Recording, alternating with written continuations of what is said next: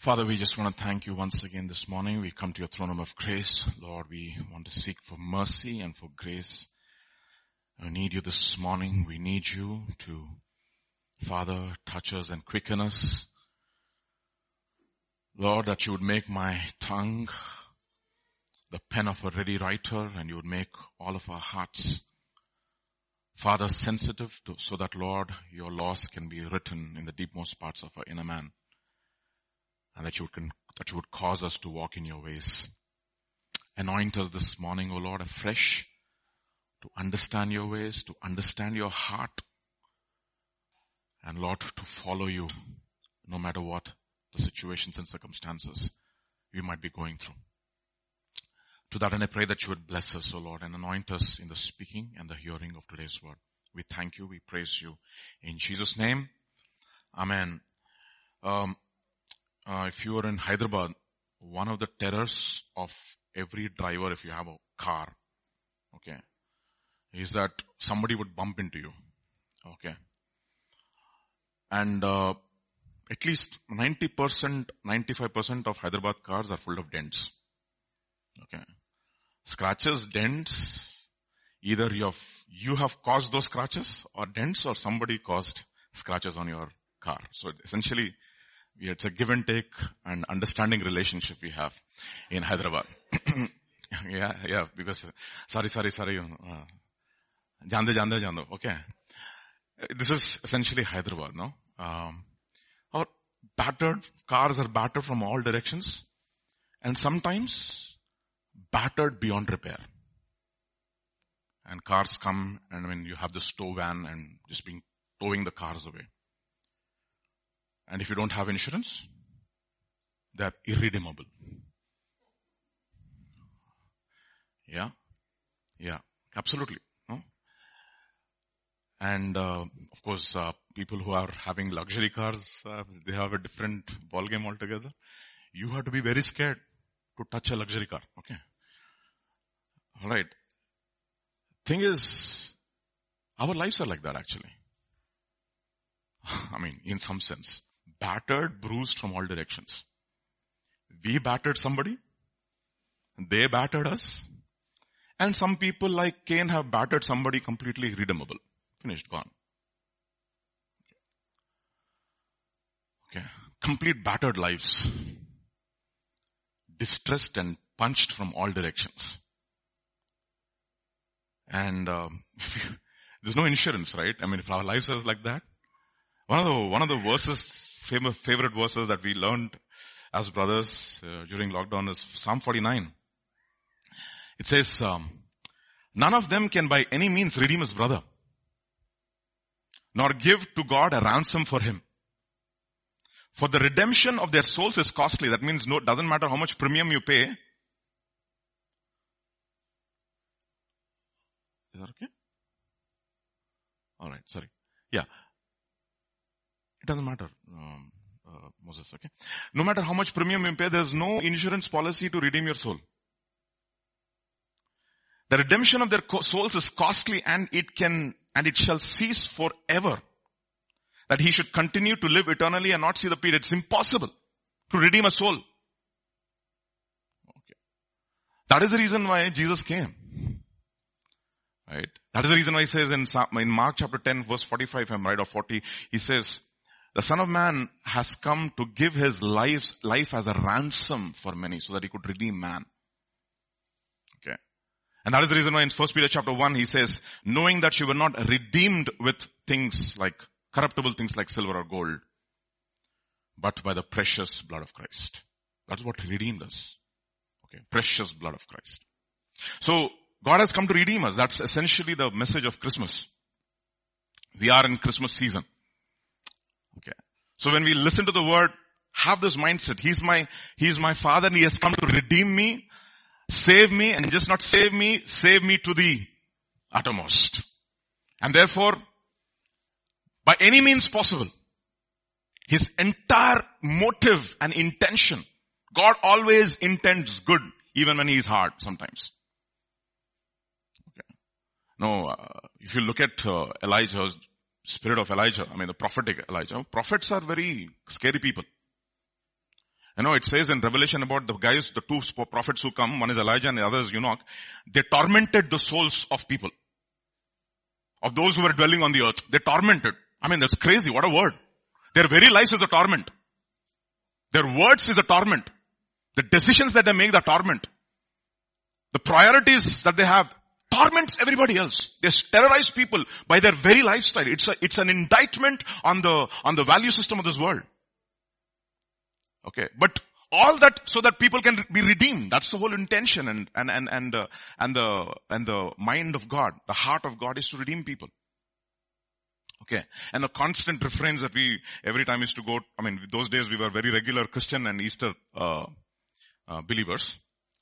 Uh, on, on Christmas we were full suit and boot. Okay. And if you don't have suit, we were, we would really complain. Okay. Even if the suit did not match, we would wear one blazer and go. So that is how we were, no? Very regular, special offering. Okay. In the tents, because there's an overflow always, no? In mainline churches. You know what I'm talking about, right? In the tent, and we, we were those kinds of believers, right? And one, every time we used to have a special guest on Christmas Day. And some people are really gifted of, gifted by God. And one of the constant refrains every Christmas by and large I would hear is, is Jesus born in your heart today? Okay. Uh, we are celebrating Christ, uh, Jesus' birthday. It's not a problem. Only thing is which birthday? Okay. I mean, what is his age? In our lives. One man of God wrote an article on adolescence. So don't get offended, okay? I went through that process. Let us see what he has to talk about adolescence. Adolescence is the awareness of deeper biological currents from within and the excitements of things without. Within and without. Not uh, doubts within and uh, troubles without. No. Excitements within and opportunities without. To gratify those new longings. Okay. A new awareness of also of a larger world and a desire for significance. And a recognition within, within it in the meaning of one's own person.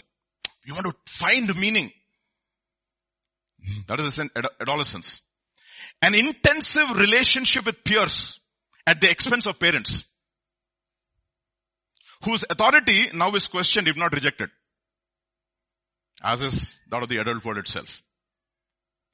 A delight in one's own opinions and the ability to form them as constituting the definitive truth of a matter.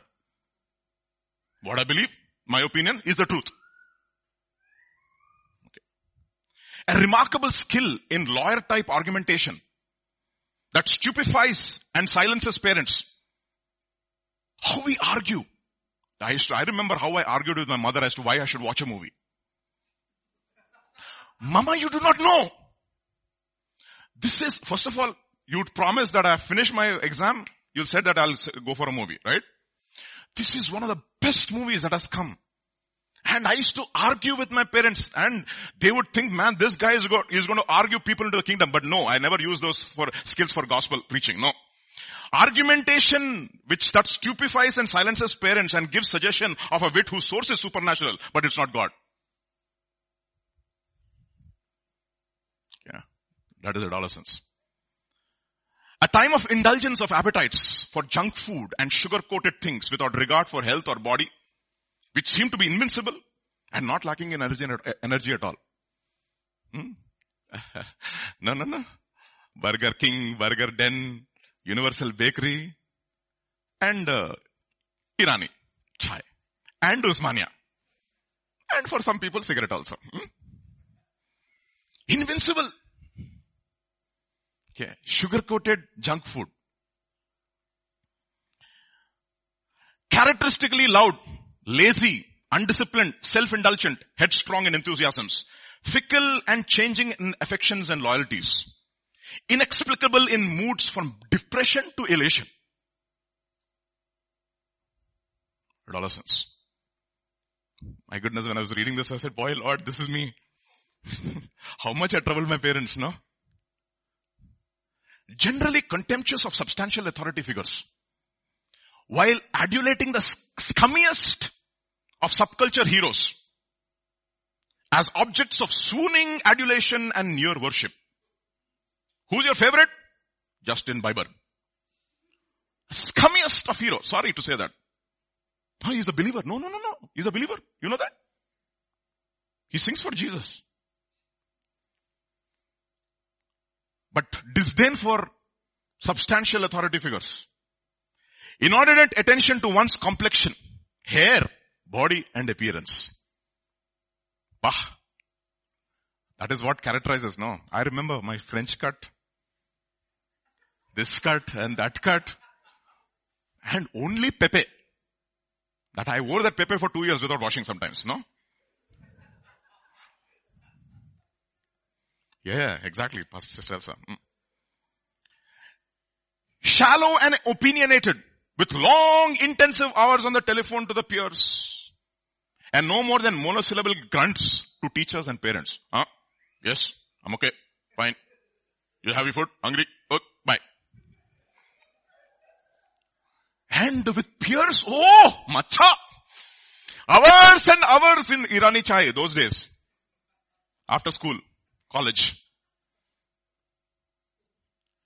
Capable of profuse emotion, sympathies, excessive kindness and cruelty at the same time.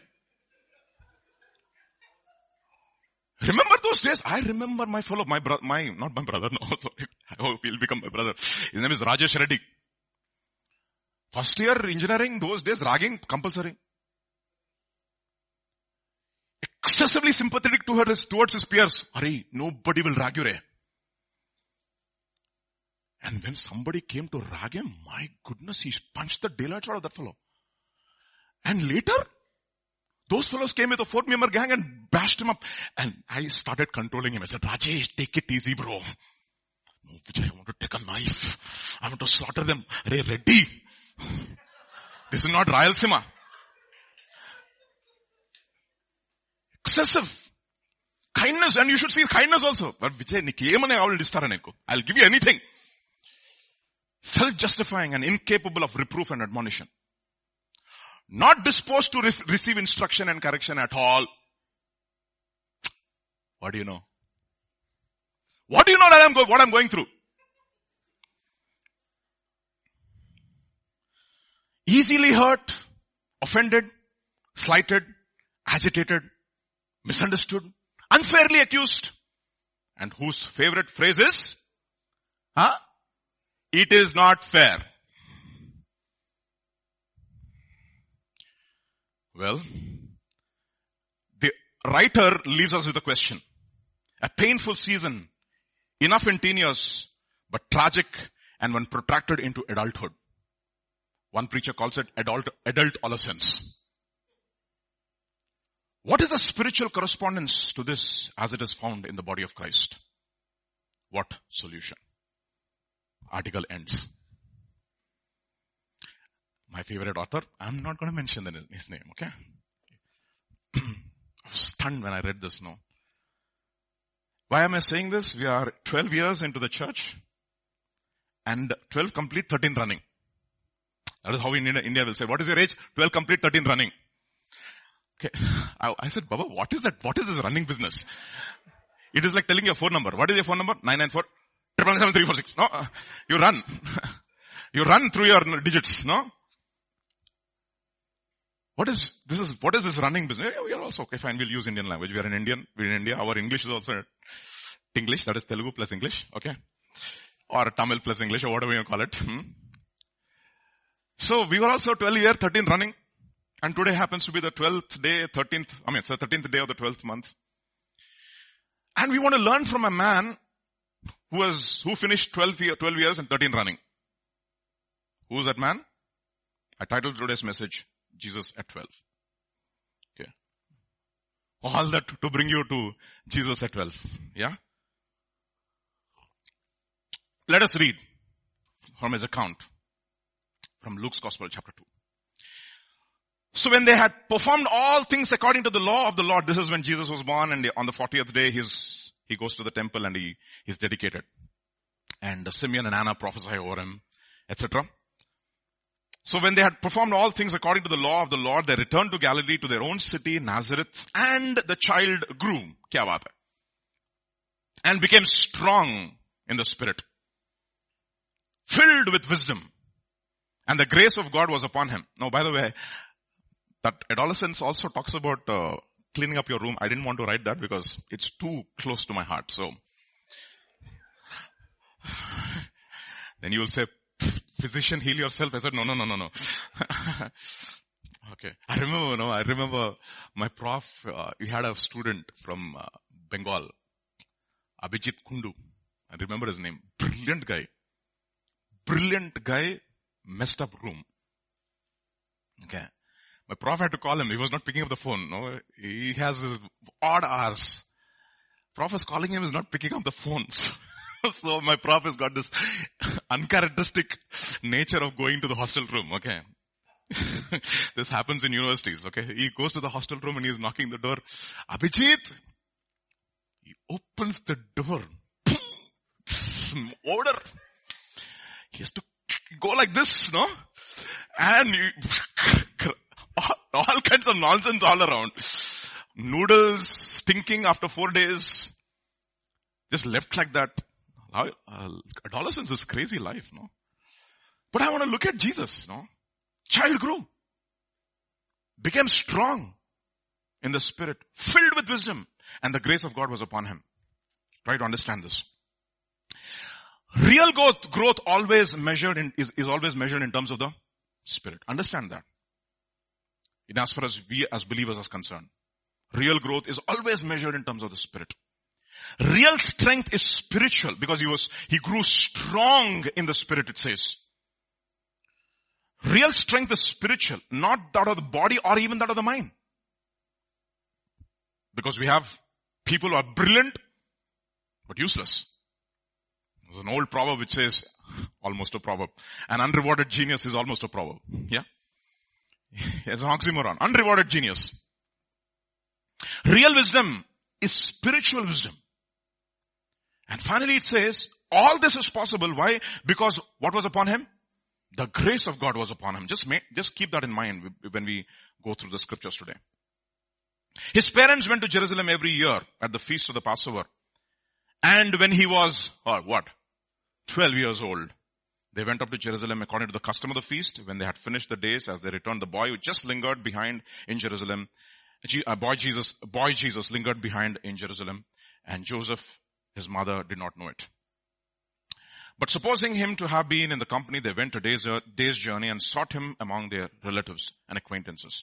So when they did not find him, they returned to Jerusalem seeking him. Now so it was that after three days they found him in the temple, sitting in the midst of the teachers, both listening to them and asking questions. And all who heard him were astonished at his understanding and answers. So when they saw him, they were amazed, and his mother said to him, Son, why have you done this to us? Look, your father and I have sought you anxiously. And he said to them, Why do you seek me? Did you not know that I must be about my father's business? But they did not understand the statement which he spoke to them. So Jesus grew. Okay. All of us, when we were born again, we had the new person born in us. Okay. He has to grow. And we also have the old nature, which was born first. You know what it is? Born of the flesh. The old Vijay. He was born first. Right? We are all born first. Not directly into the kingdom. We have to be born again into the kingdom. The first person who was born is of the flesh. The second person who is born is of the Spirit. Jesus also came in the likeness of flesh, and he was born of the Spirit. And all of us, we know, are born again, of hopefully all of us, have been born again in the Spirit. And what the constant refrain or the admonition is that, an exhortation is that we should grow. So we have the new guy who has to grow and the old person who has to grow. And you find this typology, uh, which which has to be put to death, sorry. Uh, not should not grow, it has to be put to death, it's already grown. So we, we have, we have uh, this new person who has to grow, and then he has to come to maturity.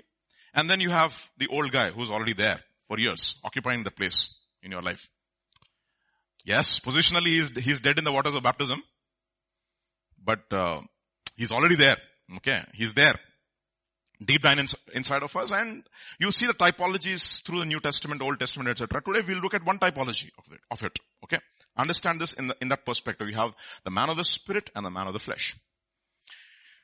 Genesis chapter four talks about this. Now, Adam knew Eve, his wife, and she conceived and bore Cain and said, I have acquired a man from the Lord. And she bore again, she bore again this time his uh, brother Abel. Now, Abel was a keeper of the sheep, but Cain was a tiller of the ground. Abel also brought of the first fruit, et cetera. So, we have two people. You have the, you have Cain and you have Abel. So, who's Cain? Cain is a first, his name means acquirer. He's the one who's interested in acquisitions. Okay. Cain, he's a tiller of the what? Of the ground. The word for tiller is adab or abad, which from which we get the word worship. He worships the what? The earth. He worships the dust. He's a worshipper of the earth.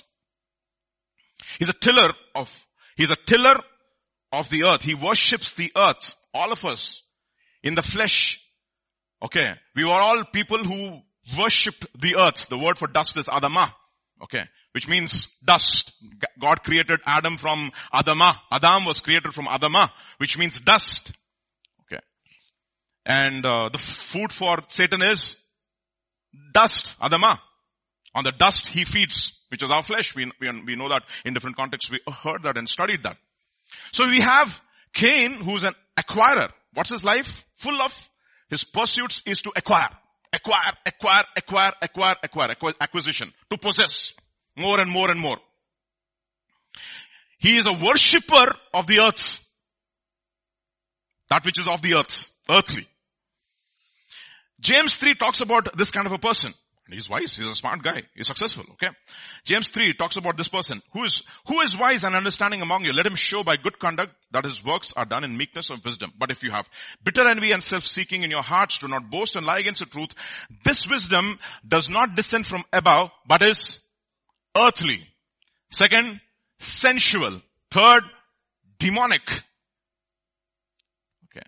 Earthly, sensual, demonic. Anything which is of the earth, which is sensual, which is only of the soul. The word for sensual is soul, which is void of the spirit, meaning, which is of the earth, which is of the soul, is open to the demonic.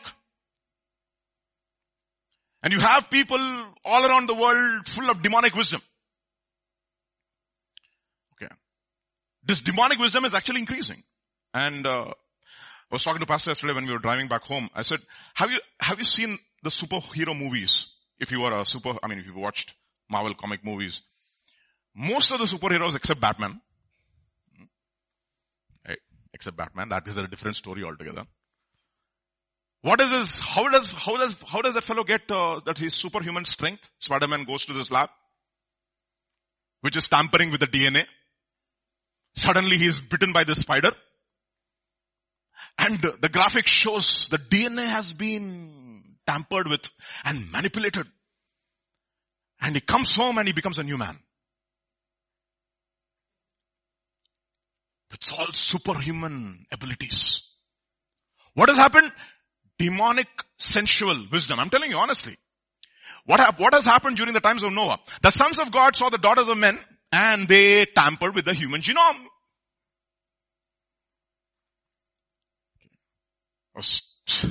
Crazy ideas in movies. The guy has got an amputated hand. So what is his idea?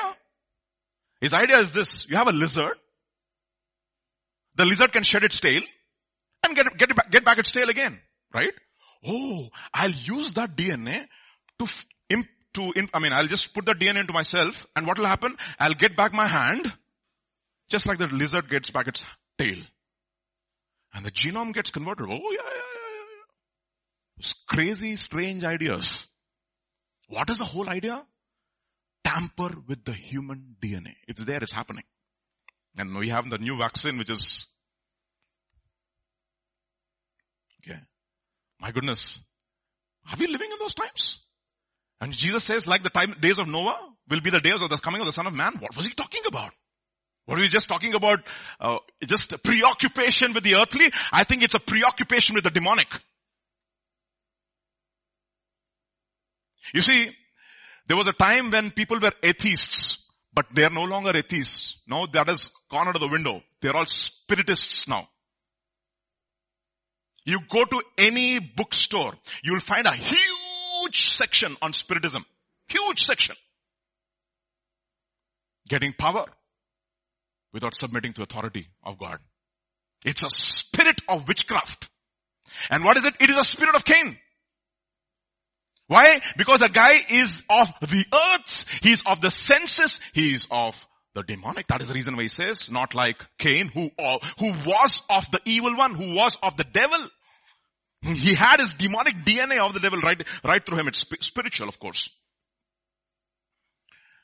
It's interesting how, in, how incredible all of us, that is the reason why he says we are all what of vipers? Oh, you know the word for brood? Gen- generation of vipers. We have the D N A of the serpent inside of all of us. And that is the reason why when we are born again, we receive a new D N A, which is from God. Spiritual D N A, so to speak. So that, that is Cain. Alright? And then you have Abel, who is born, which is a type of all of us who are born again of the Spirit. You know what the word for Abel means? Abel means? Oh, I didn't get you. What is that? Breaths. Habel. Okay, there's, you know, Hebrew is a beautiful language. Tweak with the vowels and you have different meanings. Habel means breaths. Habel, Habel or Abel. Okay. Just change the vowel sound a little bit. It means vanity. Okay. So what is Abel? Abel is a guy who is born of the Spirit and the one who re- realizes that this earthly life is all vanity.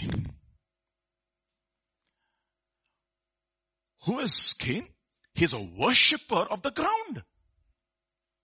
Who is Abel? He is a shepherd.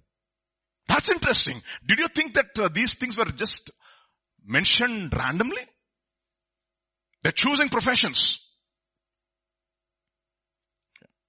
Genesis chapter forty-six, we'll talk about shepherds. We know this very well. Genesis chapter forty-six verse thirty-three. So it shall be when you, when, when Pharaoh calls you and says, what is your occupation? That you shall say, your servant's occupation has been livestock from your, from our youth even till now, both we and also our fathers, that you may dwell in the land of Goshen, for every, huh, shepherd is an abomination to the Egyptians. So what is he choosing? He is choosing something which is an absolute abomination to the world. Now let me tell you something here. It is not that the professions that we choose are automatically spiritual. Just because I'm a pastor, I'm more spiritual than software engineers or software engineers. No. Or professors or teachers or researchers or scientists or whatever profession that you have chosen for yourself, or doctors or, or whatever profession. Hmm? The idea is not that. The idea is of a mindset. You see? Joseph had different professions. He was uh, an administrator in Potiphar's household. He was a helper in the prison for the prison, to the prison warden. And then he was the prince of Egypt. But you know what? He had an attitude of a shepherd. So what did he do? He protected his people. It's an attitude. Okay. So Second Corinthians chapter four, we'll talk about that. And who is this Abel? He's a guy who has got a mindset which, which is of the eternal. He knows that this life is what? Transient. It's like a vapor. It's like a breath. Abel means breath is like a vapor. This life is breath. It's transient. Okay. Just passes off like that. Therefore, in Second Corinthians chapter four, we know from verse sixteen, therefore, we do not lose heart, even though our outward man is perishing, yet the inward man is being renewed by, day by day. For our light affliction, which is but for a moment, is working for us a far more exceeding and eternal weight of glory, while we do not look at the things which are seen, but which are things which are unseen. For the things which are seen are temporary or transient, and the things which are unseen are eternal. Okay, so what does Abel have his, have his mind on? He has a mind on the eternal. And what is Abel? Cain, a guy who's got mind on, a, on things which are of the earth. And he is one who is acquiring, acquiring, acquiring. His life is full of acquisitions. You should see some of the acquisitions which are made by big companies. So at least three or four years back, I heard that Apple had six hundred billion dollars in cash reserves. What? six hundred billion dollars. Just go home and see how many zeros. It is not rupees. It is almost like one third of the G D P of India. So if Apple were to choose today, he can purchase Telangana, Andhra Pradesh, Maharashtra, and much of the south and say, this is mine. So much of money.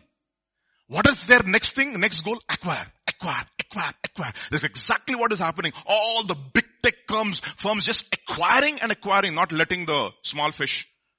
You know that YouTube was, was acquired by who? By Google. Once upon a time, it was his own. Okay. I think it was acquired for a staggering eighteen billion dollars, if I'm right. What is this? Life is full of acquiring, acquiring, acquiring, acquiring. That is Cain. And what is Abel? His life is, his, this is life is transient. He has a different mindset, you know. He's a man of the spirit. He's a man of faith. That is the reason why it says, Abel by faith offered a, a more excellent, you see.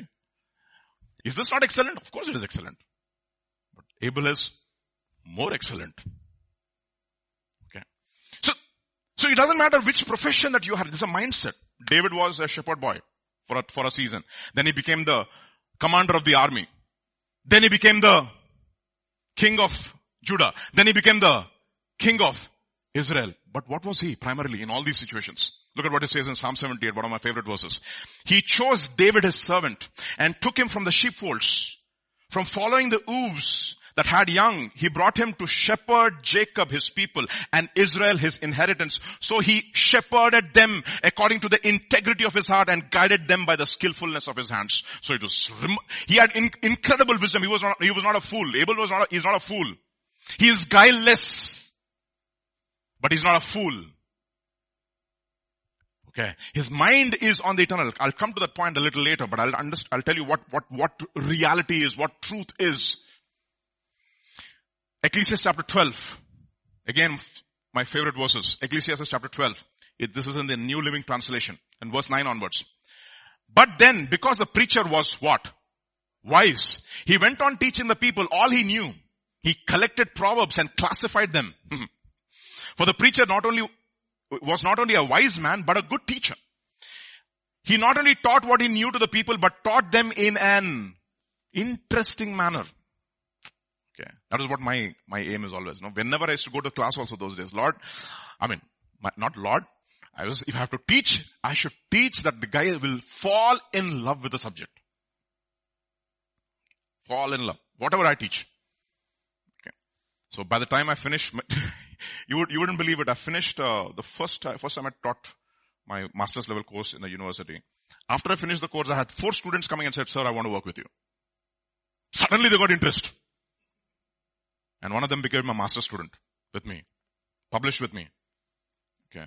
So this is what interesting way. Look at what it says.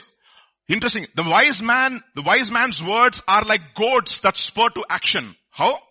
Goats, they nail down important truths. Students are wise who master what their teachers tell them. Mm-hmm. Not learning. And a mastering. Look at what it says. It goes on to say, the words of the wise are like cattle prods. Painful, but helpful. No? So many times. Get up, get up, get up, get up, get up. Their collected sayings are like nail-studded stick with which a shepherd drives his sheep. I like that. Look at, again, another translation. The words of the wise are like cattle prods, painful but helpful. The preacher sought to find acceptable words. And what was written was upright words of truth. The words of the wise are like goads, and the words of scholars are like well-driven nails given by one shepherd. What does he have? He has an understanding of the word of God, who's able, a shepherd who had revelation of who God really is. That is the reason why his offering was acceptable. Revelation, not religion. Revelation. What is revelation? Where God reveals his heart. He reveals his nature. He reveals who he is to you. Okay.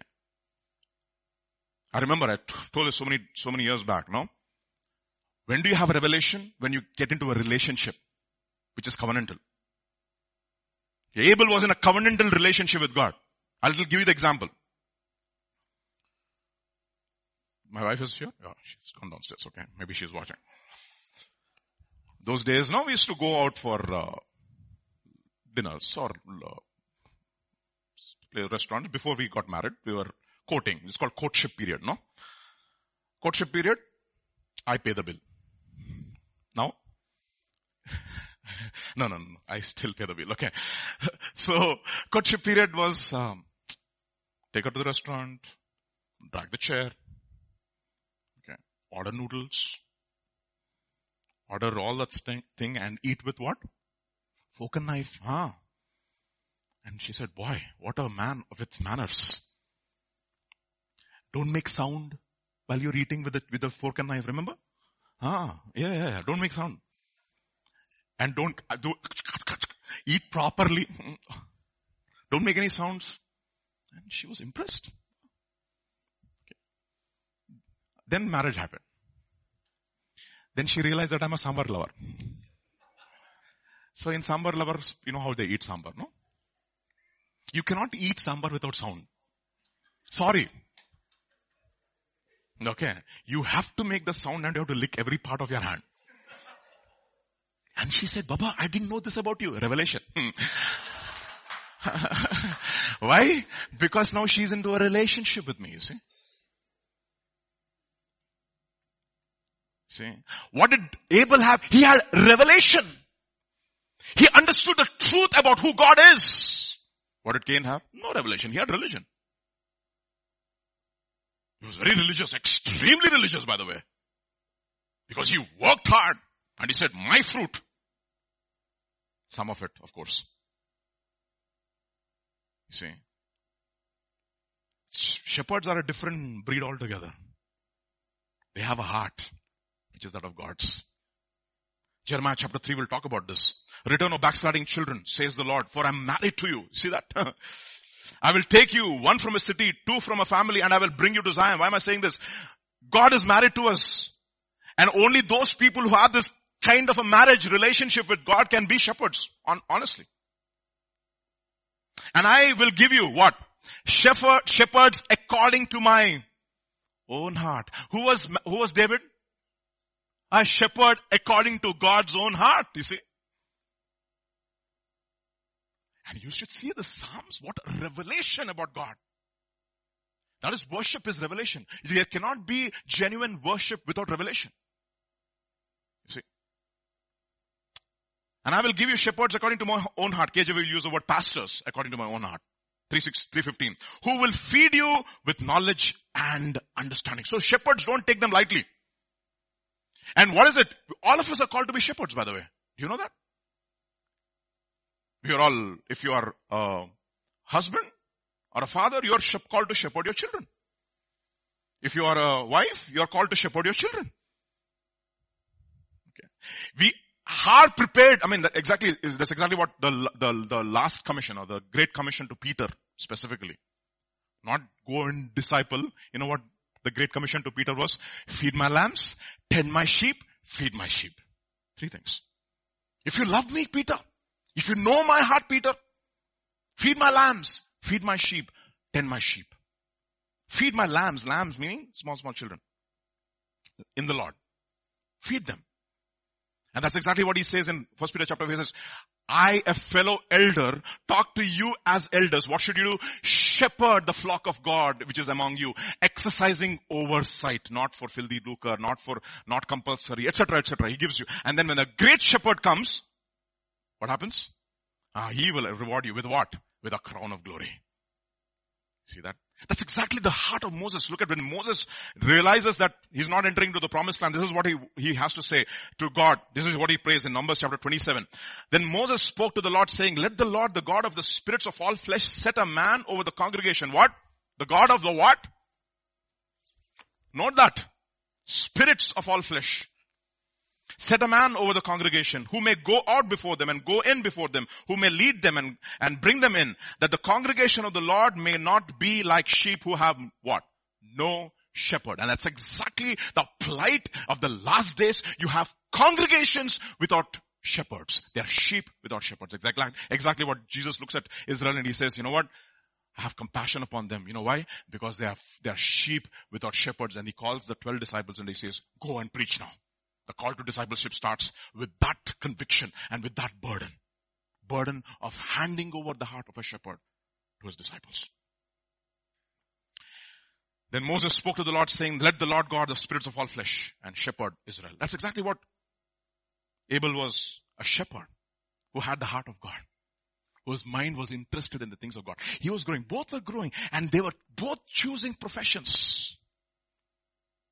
And in your profession, whatever profession that you are, that God has placed you in, doesn't matter if you are, whatever odd profession, you could be even a maid in a, in a, in a, in a home. And who brought Naaman to the Lord? A simple maid from Israel. What was she? She had a heart of a shepherd. See? And then what happens? Genesis chapter four. Adam knew Eve, and then verse three. And in the process of time. What is that? The word is, and the end of time. Or the word is, the end of the ages. Who brought an offering? Abel brought his life. And Cain brought his life. At the end of the ages, both people, one of the spirit and one of the flesh, will bring his life. And God will examine. Oh, Abel, man of faith. Cain, full of flesh. End of time. Let me tell you something.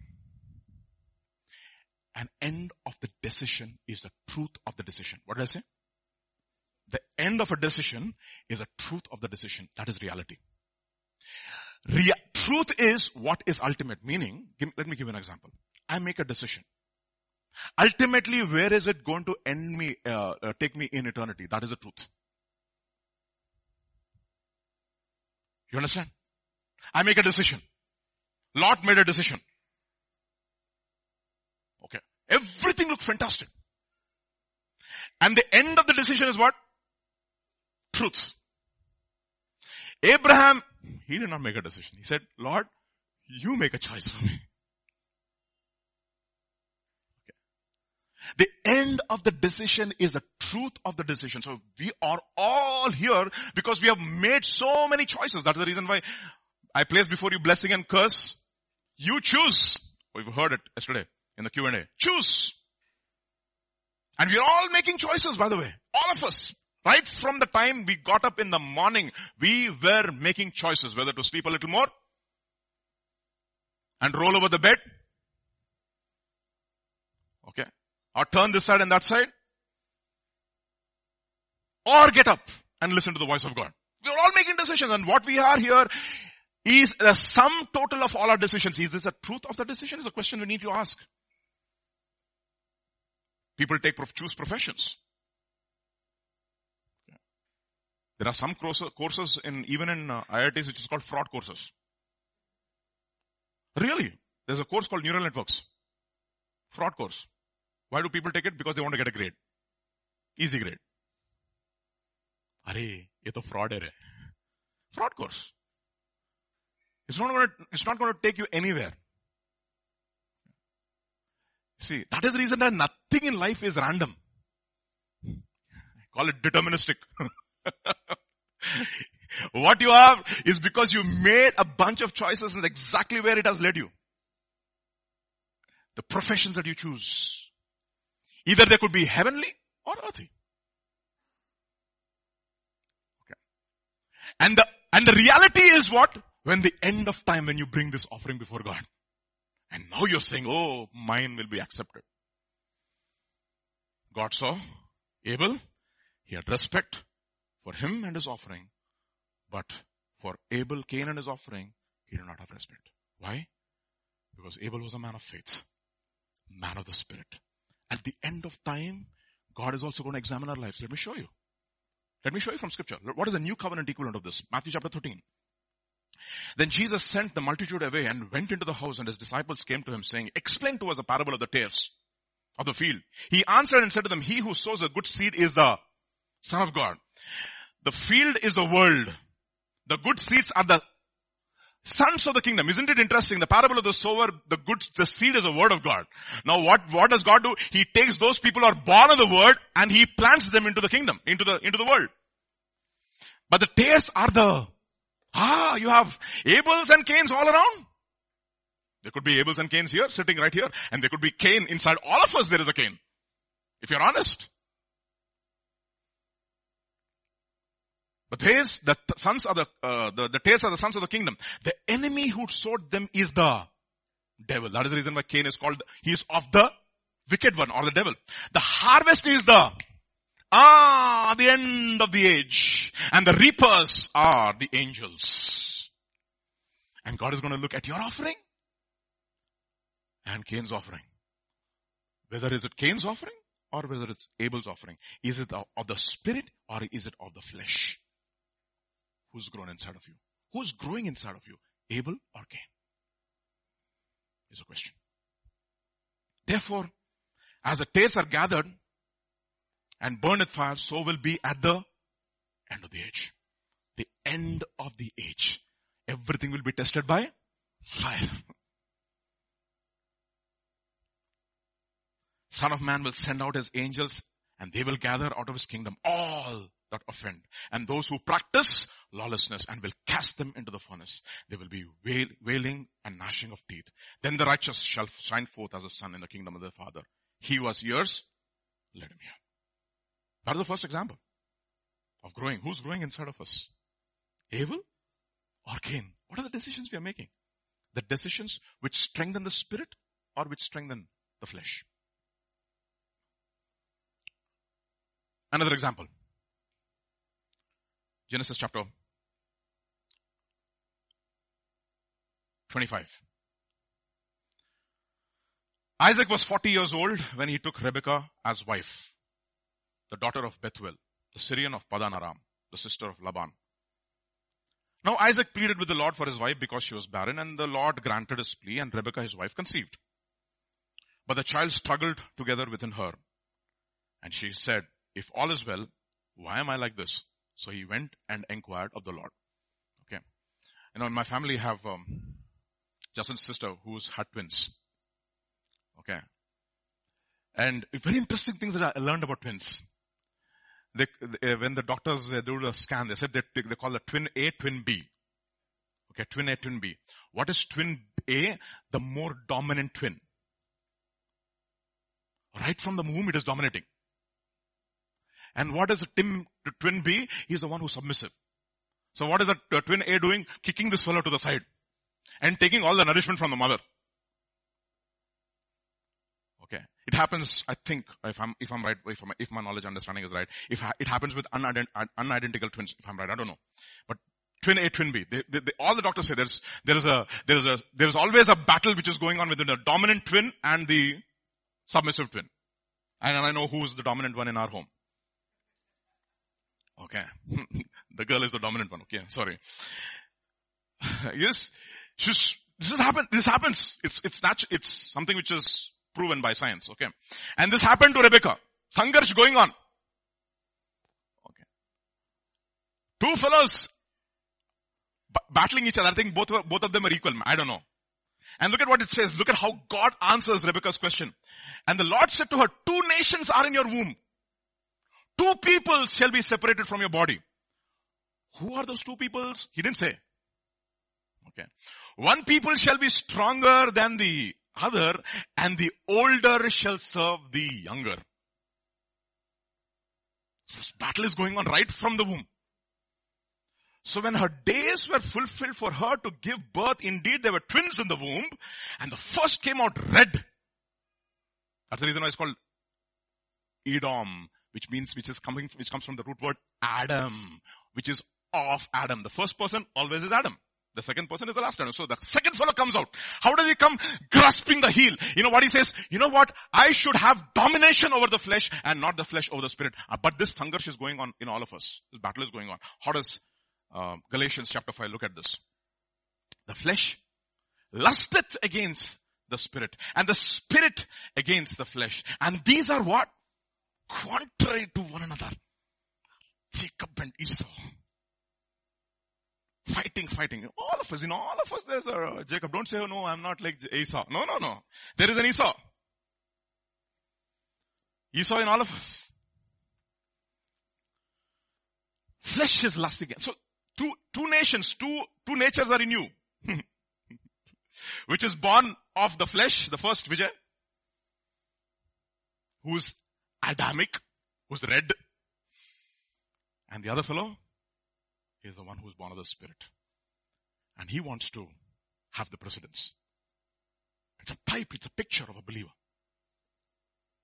Okay. And what does God say? Jacob I loved, Esau I hated. The first person is of the flesh. Whom does God love? He hates the flesh and he loves the Spirit, the man who was born of the Spirit. He says, I have disdain for Amalek and I have what? Declared war on Amalek. How long? From generation to generation. You know, it says, uh, when you look at the, uh, the, the war in Exodus chapter seventeen, it doesn't say, uh, Joshua killed Amalek. What did it, what does it say? Huh? He defeated Amalek. He says only prevailed against Amalek. Amalek is not killed. He's only defeated. It depends upon who is winning. Who is the one who's gaining the advantage? So what happens? Afterward, his brother came out and his hand took hold of Esau's heel. So his name was called Jacob. Isaac was sixty years old when she bore them. So the boys, ah, both are growing now. What happens? Esau was a skillful hunter. He is my kind of a boy. Skillful hunter. Where should I send him? I I T. Thank you. Thank you, Doc. You got my mind. Okay. This fellow. Brilliant fellow. Jacob was a what man? The word is used here as mild. You know what? The word for mild in the Hebrew is tamam. What does it mean? Tamam means complete. He is a complete man, according to God. And they were dwelling in what? Tents. Isaac loved Esau and is given the reason. What is the reason? Because he ate of his game. But Rebekah loved Jacob. This is happening. So we all have this battle which is going on inside of us and we are all making choices. One guy, he's living where? In tents. And the other guy is a man of the field. Isn't it interesting? One guy is of faith. One guy is of the earth. Look at what it says in Hebrews chapter eleven about uh, Jacob. By faith, Abraham obeyed when he was called to go out to the place which he would receive as an inheritance. And he went out not knowing where he was going. By faith, he dwelt in the land of promise as in a foreign country, dwelling in ten- tents with who? Isaac, Jacob, and, and Abraham. Where is Esau? In the field. Interesting. That means when Jacob was alive, Abraham was alive was when, when Jacob was till fifteen years old, he was alive. He was a teenager. So what was he doing? He was interested in the things of God. He wanted to know about God from his grandfather and his father. And what is Esau? Not interested. Where is he? Very busy. Very busy. Very, very busy. One man of God, no. Recently I heard him. Pastor, please pray for my mother. Please fast and pray for my mother. Uh, what are you going to do? I'm very busy. I'm working from uh, morning till evening. I don't have the time to fast. Please, please can you fast? And he said, daughter of Satan. He used those words, okay? You will not fast, but you want me to fast. Why? You are very busy. What a resource? Busy. No time. Busy, very, very, very busy. Busy people. I was also one of them. Esau, busy. How many days? three hundred sixty-five days. Didn't go to church. What is that? Skillful hunter.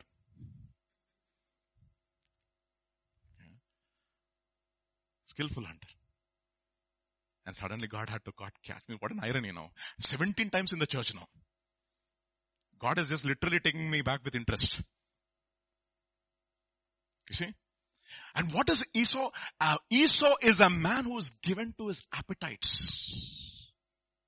Man of what? Appetites. He does not have any interest in the things of God. What is Jacob thinking? Birthright, birthright, birthright, birthright, birthright, birthright. birthright, birthright, birthright, birthright, birthright. He's always looking for opportunities to get the upper hand. What does he have? His interest is in the birthright. His interest is in the eternal. What is his mind full of? Birthright. How should I get the birthright? How should I get the birthright? How should I get the birthright? Thinking, thinking, thinking, thinking. What does Esau? Man of the flesh, given to appetites. Look at what it says in Proverbs chapter twenty-three. When you sit down to eat with a ruler, consider carefully what is before you. And put a knife to your throat. That means your Adam's apple will go, right? So just put a knife there near your Adam's apple. So that when you gulp, it will cut you. I don't know what you have, ladies, but the, the Adam's apple equivalent to ladies. So, put a knife to your throat if you're a man who's given to appetite. Do not desire his delicacies, for they are what food? Deceptive food. I'll tell you something. Food is deceptive. Okay. Food has to be tasty. Delicate, delicious. What are we? We are gourmets. Connoisseurs. Okay. Of excellent food. We just don't eat food. We taste and enjoy delicacies. Some other translations. While dining with a ruler, pay attention to what is before you. If you are a big eater, put a knife to your throat. Don't desire all the delicacies, for he might be tricking you. Ah. Let me tell you the modern day equivalent of this. Software job. Sodexo. Sodexo coupon. Okay. Food at office. Okay. Discipline gone. Okay. Full money. But no character to hold on to the money. Now what has happened? Suddenly the lifestyle changes. Remember? I mean, I know exactly how life, lifestyle changed, okay? I graduated exactly at the time when I T was booming. Those days, if you get a job in Satyam, which is completely asatyam. Okay, okay, Satyam. Satyam, oh, Satyam computers, abba. Now Satyam computers, see? You'll say, no. If you get a job in Infosys, oh my, Infosys, Narayan Murthy. Now Infosys, now Qualcomm, Broadcom, Apple, Google. I don't know the names. Now you should see how I I Ts, they themselves advertise their pay packages. I I T Roorkee got the highest pay package of one point three nine crores for a graduate with a B Tech program. Kya enta nana? one point three nine crores. What does it do? The world is a system which spoils you. Isn't it interesting how God takes his people through a process? When he brings people out of the wilderness, you know what he says? I caused you to hunger. I humbled you. I proved you to see what is in your heart so that you will understand man shall not live by bread alone but by every word that comes from the mouth of God. That is the world system.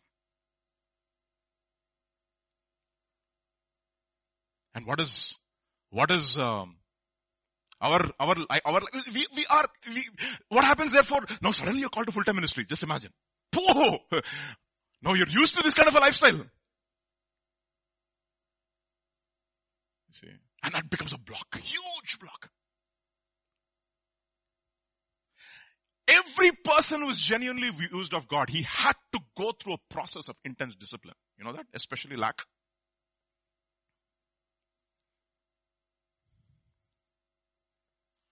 Look at what it says in First Kings chapter eighteen.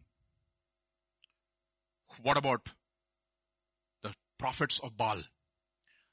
Therefore send all together and gather Israel to, to me, Mount Carmel, the four hundred fifty prophets of Baal and the four hundred prophets of Asherah, who eat at ah, Jezebel's table. Where is Jezebel's table? Ahab's table and Jezebel's table, same now. It is a what, what table? King's table. Who are eating? The prophets of Baal are eating at the kings of, at the table of Jezebel. What is the table of Jezebel? Full of delicacies and voluptuous things of this world. Full. And what does God do to confront the powers of darkness? He chooses a man, hides him from the king's table. And what does he feed him? Twice a day from the beak of a crow.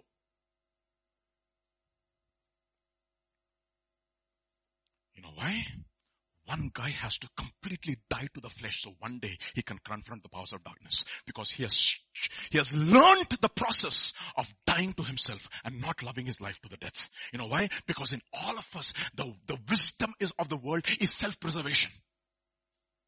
It's self-preservation. You see, the acuteness of the spirit goes when your stomach is full.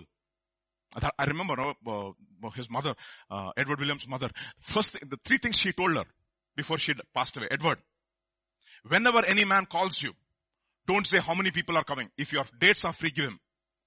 Second thing, Edward, people will call you for a lot of food. You know, get up from the table when your stomach is still half empty. You know why? It's hard to have a burden for souls without a burning stomach.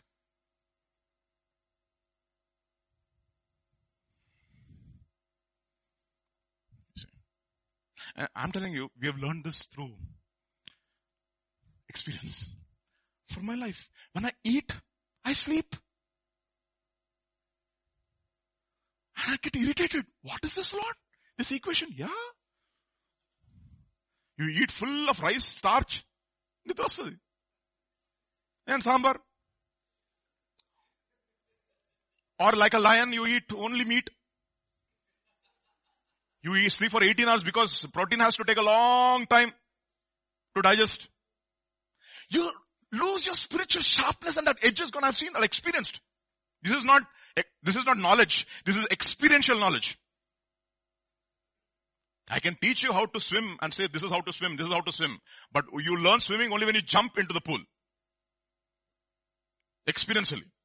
I saw, get irritated. What is this? So sometimes, a sister says, Vijay, can I get, send you food? I said, sister, sir, you know, this way, when this goes inside, sleep comes automatically. Huh? See, this, uh, you lose that sh- spiritual sharpness. You see that? And you know, Daniel was a guy who understood this. He said, you know what? I do not want to take anything from the king's table. What is the king's table? The ruler of this world. The ruler of this world will put all kinds of delicacies before you.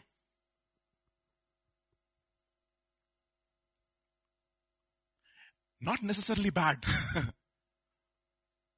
Not necessarily bad. But do you have the discernment to say no to it? No, no, no, no, no, no, no. Look at what it says in Daniel chapter one. I love this passage, okay? The king appointed for them a daily portion of the king's. Ah, it's not food, Baba. Delicacies.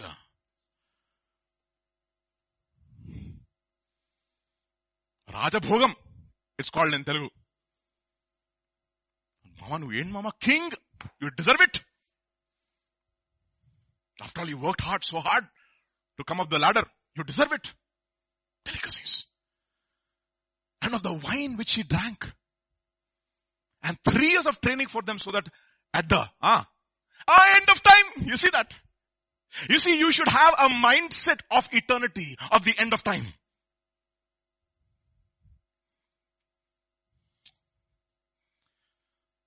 That they may serve the king. You know what? Jesus also feeds us with delicacies. You know what the delicacies are? This is the delicacy. Okay. If you're, if you're fasting and not feeding on the word of God, you're starving. What did I say? Ah, you're starving. It is not called fasting. Then fasting another. If you're fasting and feeding on this, you know what? Suddenly, supernaturally, you lose hunger. You know that? Again, experiential knowledge. Initially, your head will go for a spin. Your body will revolt. And you say, Vijay, what are you doing to yourself, Ray? That pounding headache. All kinds of fumes coming through your ears. And the, your irritation. And you irritate your wife also. And she says, please don't fast. Because you irritate me with your fasting.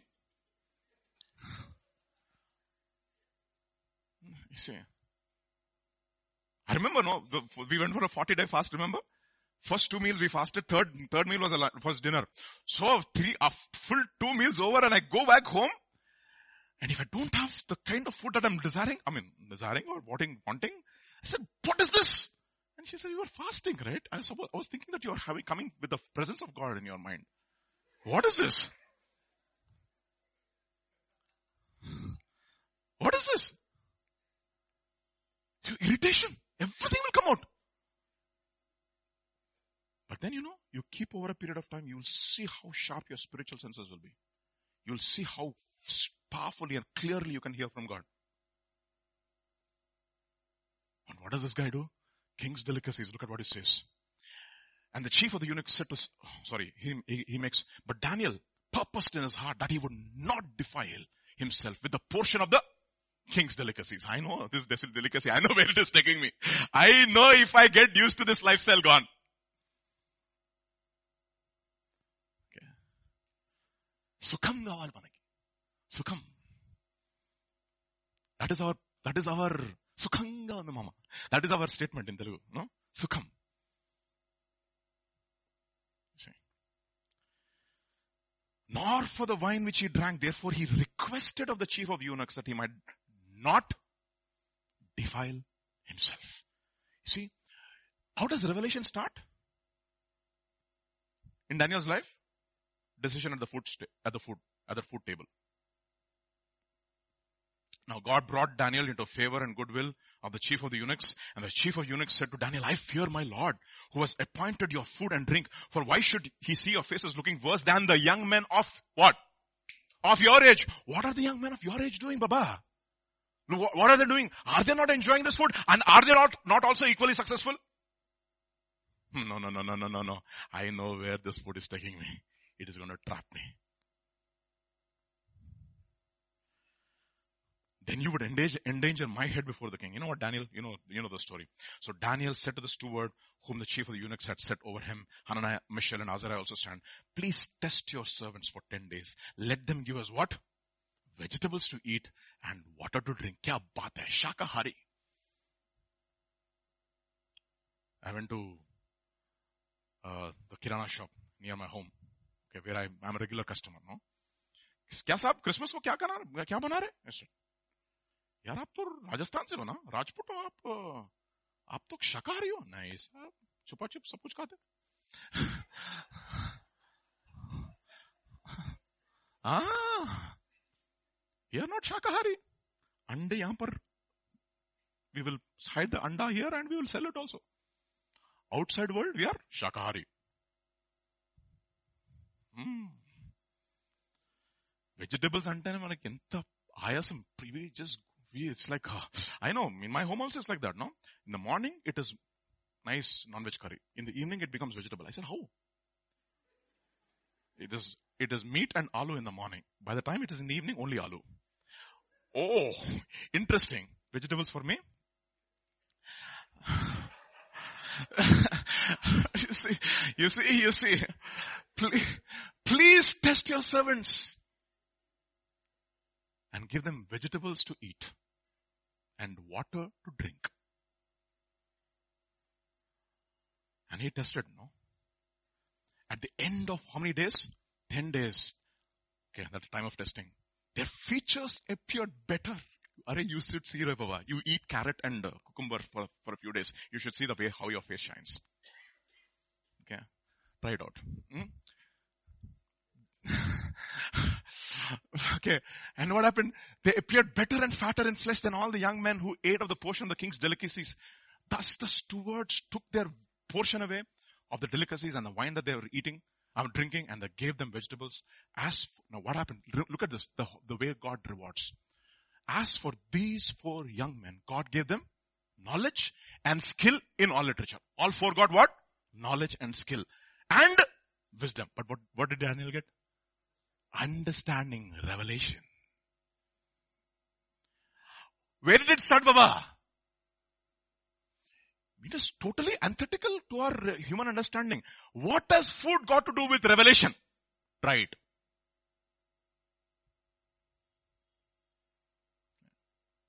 Right. If you are young, if you don't, if you can't fast now, your body will not agree after a while. Learn right now. And look at what it says. I love this. This is Daniel chapter one again, verse ten. Now at the end of the days, when the king had said that they should be brought to the, uh, brought in the chief of the eunuchs, brought them in, uh, in before the, in before Nebuchadnezzar. Then the king, what? Ah, interviewed them. What did he do? That's a very interesting word. What is interview? Inter plus view. He's viewing your internal. What is there inside? The other languages, you will say, use the word, uh, he spoke to them. Out of the abundance of your heart, yeah, your mouth speaks. So that is the reason why your resume is not enough. Ah, interview is imp- important. First round, second round, third round, fourth round, they will interview, they will see what is there in your internal. That fellow, ah, this resume and this fellow, do they match? Kada? Projects. S A P. Experience four years. When did you graduate? Last year. Hurry, how did you have four years? No, no, no, no, no, no, no, no, no. I was doing internship. Aha. Why do you think consultants, consultancies thrive? Because they have to take away all these candidates. First, filtering process. Interview. What is interview? They will see your int- internal thing. Okay, Vidigunda Visham, first of all. That is the reason people are not scared of sending resumes. They're scared of the ah interview. Ah, of course. You're scared of the interview. And that day, God is going to interview. What is there inside? Where did it start? Food. The end of the matter is the truth of the matter. Understand that. They interviewed him, and among them was none like Daniel, Hananiah, Mishael, and Azariah. Why? Because of one single decision that they will not defile themselves with the delicacies of this world. What do you want, my dear brothers? Young people, what a challenge for you.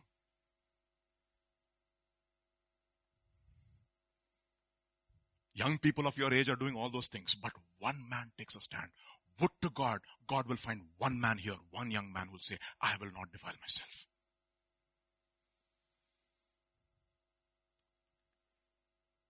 And then what happened? In all matters of wisdom and understanding, about which the king examined them, he found them how many times better? Ten times better than all the magicians, all the astrologers who were in the realm. Who gave them this, this wisdom? All because they made a decision not to defile themselves. You see, there's a direct correlation between purity and revelation and divine wisdom. Okay, a lot of people in the world are intelligent, but they don't have wisdom of God. They are smart fools. They're intelligent morons. Yeah, it's true. It's a fact. Isn't it interesting? All the intelligent people in your class are not Christians. Are you intelligent? Ah, intelligent. He is very intelligent. But he's a fool. We all envy them, no? I wish I could solve mathematical equations like him.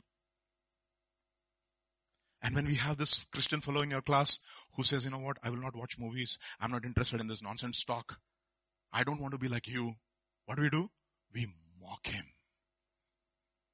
Like Ishmael. We mock him. Oh, don't be holy, holy, okay? You know, it happens even in Christian schools also. Because on in Christian schools, I mean, I have one Christian school. I have a lot of guinea pigs over there. So I observe everybody. I'm not mentioning names because my daughter is there. She's a part of my school. So she will say, are you talking about me? No, no, no, no. I'm not talking about you. So we have. You'll see. Not all of them are interested in God. Very few are. Can you be that one? All with food. And they grew in wisdom and stature. Let's get back to Jesus now. His parents went to Jerusalem every year at the feast of the Passover. And when he was twelve years old, they went up to Jerusalem according to the custom of the feast. So three times every male has to appear, right? Passover, Day of Atonement, Feast of Tabernacles, Sukkot. When they had finished the days, if I'm right, or maybe I'm getting the, one of them wrong. I don't know. Maybe Pentecost I'm getting wrong. Okay. When they had finished the days, as they entered, the boy Jesus lingered behind in Jerusalem, and Joseph and his mother did not know it. But supposing him to have been in the company, they went a day's journey and sought him among the, or he was not among the relatives and acquaintances. He will not, he will not be found among relatives and acquaintances. You know why, no? They were familiar with him. So when they did not find him, he, they returned to Jerusalem seeking him. So it was that after three days, they found him in the temple, sitting in the midst of the teachers, both listening to them and asking him questions. And all who heard him were astonished at his understanding and answers. Wow, that's interesting. This is Jesus at twelve. What was he doing first? He was listening and asking questions. Two things he was doing. He was listening, asking questions, and finally giving answers. You see, what was his Jesus' practice? His practice was to hear and listen. One of the things that I train my children in my, in my school is to make them sit and do consistently for a long period of time on the same job. Consistently. I'm not saying that you could be brilliant, et cetera. But this sustained interest in a particular thing is very important. See? And you know what? Those things have to be acquired when you are young. That is the reason why we like to catch you when you are young and we want to watch you grow. Okay. One of the sutrams that I taught my children, Gurumukhasya Vidya Labhyate. What is that? Mm, look at your guru. Don't look here, there. Huh? Look here. If you look at that fellow, then you will understand. That is the reason why don't, when you are uh, listening to the preaching, don't wander here and there. Gurumukhasya Vidyalabhyate. That is our old shastram. Guru Mukhasya. Mukham means, Mukhasya means his face. Vidyalabhyate. Vidya means learning. Labhyate means you will acquire. When you look at the face of your guru, and who is our guru? Are looking unto, ah, Jesus. I mean, it's just not me. We, what are we doing in through the word? We are trying to look at the face of Jesus in the word. Jesus at twelve today, primarily. Jesus at twelve. Look at Jesus at twelve, my dear brothers. What was he doing? He was listening and asking questions. One, one, one man of God was asked this question, no? How old is, how old is your son? He asked him, biologically or spiritually? Uh, I said, whoa, what is that? Let me give the answer. Biologically, thirty-five years old. Spiritually, ten.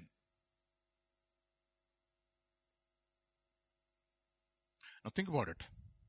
If you enter into eternity at that period, period, biological thirty-five, spiritual ten, what will be your age in eternity? Ah, ten years for the rest of your life. Ah, ante.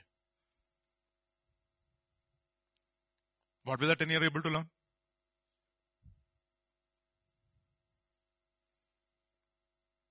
See, even if, if, even if he's a prodigy, you say he's beyond his, ah, age. Why is he called a prodigy? Because he's beyond his age. He could be ten years biological, but he's thinking like what? thirty-five year old, forty year old PhDs. You understand that? He was listening and asking questions, and they were astonished at his understanding. Why? You should ask this question, why? First, two, two reasons. First, Isaiah chapter fifty. This is in the N A S B, okay? The Lord God had given me the tongue of a disciple. Hmm? Because you answer with your tongue. So that I may know how to sustain the one who is weary with the word. I like that word, it's Psalm, no? Uh, God has made my tongue the pen of a ready writer. What a word that is. Your tongue, because what is more powerful? The pen is more powerful than the gun, right? The tongue of a ready writer. God has made my tongue the pen of a ready writer. Mm. The Lord God has given me the tongue of the disciple, because I'll, I'll tell you why that is, from where, where do you get that, no? Those days, there used to be uh, competition between uh, different pandits. Okay. One pandit has to recite a poem and the other guy has to write as fast as he's reciting. And that is a competition. But this, this used to happen during, uh, during, uh, the Sri Krishna Devaraya's uh, uh, times, no? Okay, so you have uh, Ramakrishna Pantalu who's, who's saying something. And suddenly that fellow has to listen to it and he has to immediately start writing. That's exactly what it means. What is Jesus doing? He's listening, writing. Listening, writing. As fast as he's listening, he's processing and writing. He has a tongue of a disciple. Ready writer. So that I may know how to sustain the weary one with the word. He wakens me when? Morning by morning. The most difficult thing for all of us. No, brother, I can stay late night, but early morning, not a problem. Very, very difficult. But all men of God, they rose up early in the morning. Modern day has actually messed up our timing, isn't it? Especially labs. Labs, you don't know. You're living in uh, International Space Station. Because what is day, what is night, you don't know. fifteen minutes, it's rotating around the earth. Every fifteen minutes. Okay. Timelessness is what you experience in the lab. Then, the Lord has what? Opened my ear and I was not disobedient. Nor did I turn back. I was listening. And therefore what? I have more understanding. Why? Why does he have more understanding? Psalm one nineteen verse ninety-nine. I have more insight than all my teachers. Why? For I meditate on your statutes. That is the reason.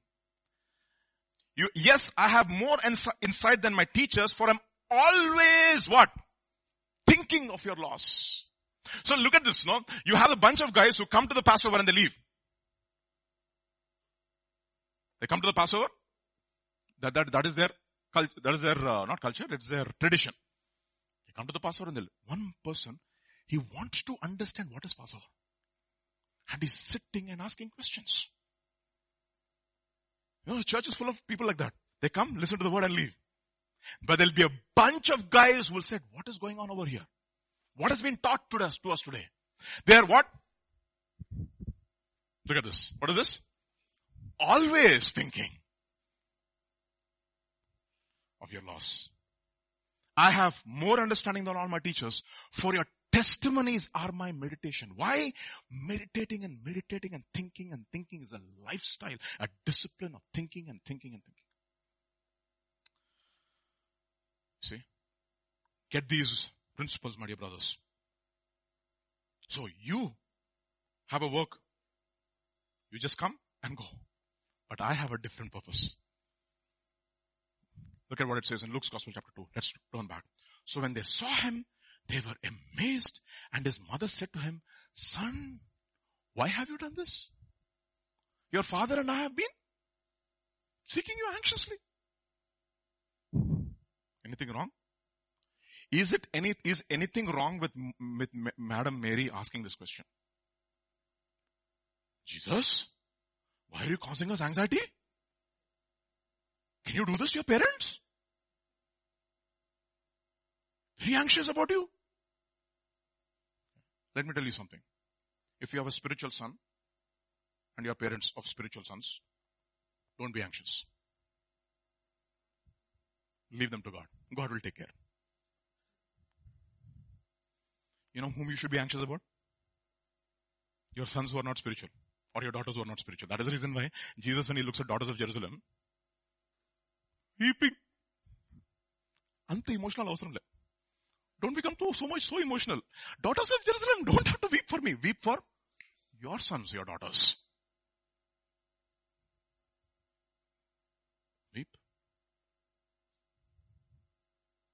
Madam, son, can you do this to your parents? Answer. Hey, why did you seek me? Did you not know? Mary, did you know? Mary, how did you become so contrary?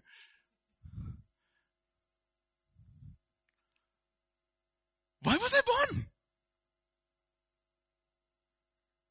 What is this? What are we trying to... T- in, in, see, this is interesting, right? There is an average moral standard. Okay. A lot of uh, unbelieving uh, family... I mean, parents from unbelieving families, you know, they say, one of the constant guilt trips is that, is this what your pastor is teaching you? To dishonor your parents? Ah, you dishonor God twenty-four by seven. And there is one guy in your home who is honoring God and you are angry with him. And you use this one word out of context.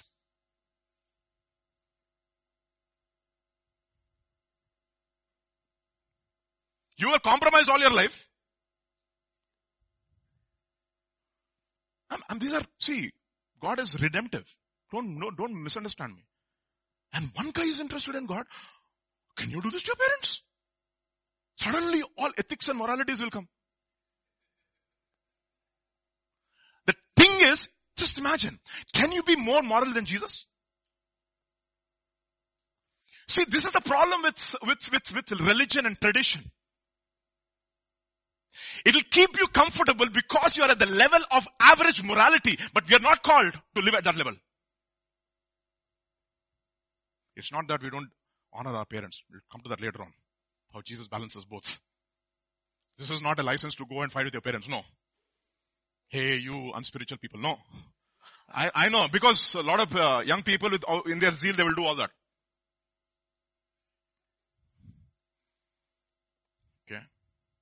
Don't, don't do that.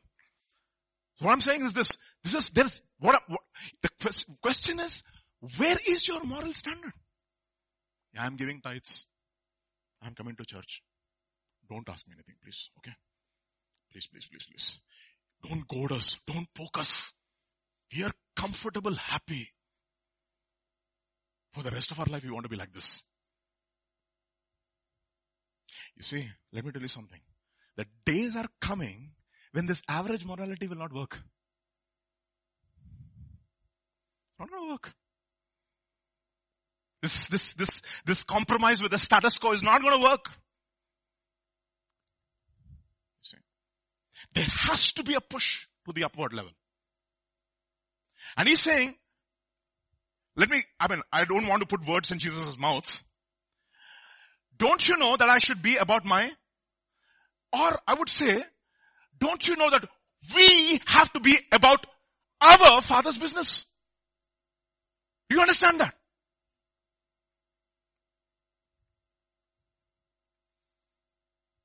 And then you're satisfied with one, one religious visit and gone. You're satisfied. But I'm not. I want to know what the heart of my Father is. And we have to know what the heart of what? Our Father is. I remember when Zach Bonin made a powerful statement. He said, I don't want my sons to remain as my sons. They have to become my brothers. So that all of us will have the same Father. And we'll all be serving, serving the same Father. What a statement that is. Would to God we have parents like that. One day my parents, my children will become my brothers in Christ. And they will serve me. All of us will serve our Father. What are you? Oh, normal. Average is enough. What is the minimum that I need to have to get a grade in, in my exam? I say, don't take my course if you come to me with that attitude. You can do any kind of a song and dance. I'm not giving you. There was one guy, sir, I know you don't. You are very nice. You are this, you are that, trying to flatter. I said, bro, his name is Agarwal. I said, Agarwal. Okay. I don't play with uh, with my uh, students' grades and their lives. But I expect my students not to play, play with my life. Okay. Don't come and demean the course over here. Don't do that. See? No, what is the minimum? If we take that professor's course, A guarantee. You always, we, are all, we were all like that, no? A guarantee courses. What should I do minimally? That is average. And God says, we are in a business. And in a business, what are we, should we look for? Profits. Profits. You see? For profits, you need sons and not hirelings. All the others are hirelings. Sons are looking for what? Profits. What should we do? We should be about our father's business. What, what is this, Mary? What is this? You know, sometimes, unfortunately, some of them don't have that kind of an understanding. We have to be sympathetic towards them. Pray for them. How does Jesus do that? In other words, Jesus had an acute awareness of his purpose by the time he was twelve. Are we? The church is twelve years old and we are in the thirteenth year. Do we have an acute awareness of our purpose in the body of Christ? Is the question.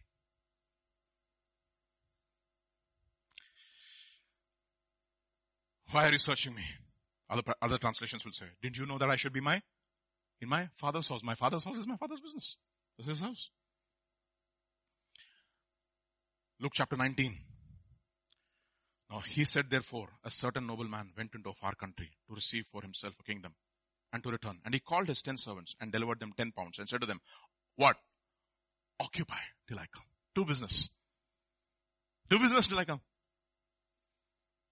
Do business. In other words, businessmen should look for profits. Otherwise, you should not be a businessman. Okay. And he called his ten servants and delivered them ten pounds and said to them, occupy till I come.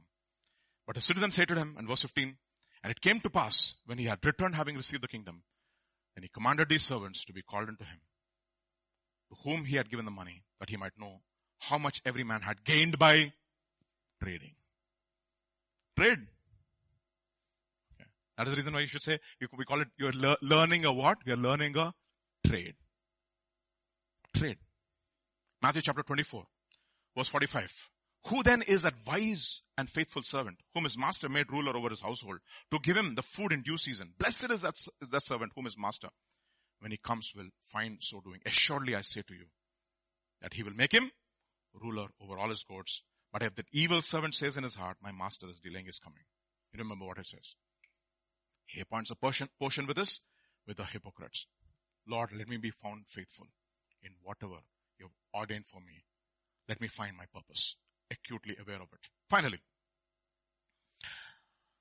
then he went down with them to Nazareth and was subject to them. Which is interesting, right?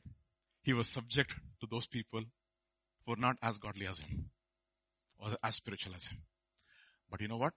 Just because he was aware of his purpose doesn't mean that he was ready for his purpose yet. There was a time of training. And what did God ordain for him, the training? The very instruments who did not understand his purpose were God ordained instruments for his spiritual training. And what did he do? He was subject to them. And Jesus increased. The man grew, and now Jesus is increasing in wisdom and in stature and in favor with God and men. You see? This is Jesus at twelve. Jesus at twelve. Why? Because he was subject to them. Joshua was subject to Moses for so many years. For how many years? thirty-eight years. thirty-eight years. Elijah, Elisha was subject to Elijah for how many years? At least eighteen. But that was God ordained instrument for his training. And he was trained and he increased in wisdom and in stature with God, and in favor with God and with man. And this morning, I want to challenge all of us. How many of us are adolescents? Or adult adolescent, still don't want to come out of our ch- men have toys, literally. Okay. Our toys are found in Amazon these days. Yeah. If you're always looking for the latest, I don't know why this, it's hours and hours before Amazon. It's called window shopping, no? See that? You're on. We are wasting time. Are we acutely aware of our purpose? Jesus was at twelve. He had an understanding of who his father was and what his business was. And he was training himself for that. And this morning, even as we are here in the house of God and we are in the twelfth year, thirteenth running, okay, twelfth year of Christmas, right, as a church. Is Jesus at twelve in your hearts? Is Jesus in your heart acutely aware of his purpose? Has he grown? Does he have an understanding of the things which are spiritual and things which are transient?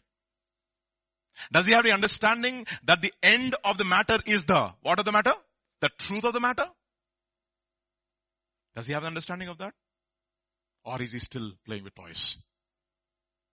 Bala Yeshu. You know, that's the reason why everybody gets excited with a small baby Jesus, because that baby Jesus demands nothing. You demand nothing and expect nothing from the baby Jesus. No. You always say, La Lamma Lali, only you'll sing. And that is exactly the reason why in many, many churches, we are, what we have to sing to the, to the congregation, La Lamma Lali, La Lamma Lali, and put them to sleep nicely. Here we don't have to. You automatically fall asleep. Okay. You see.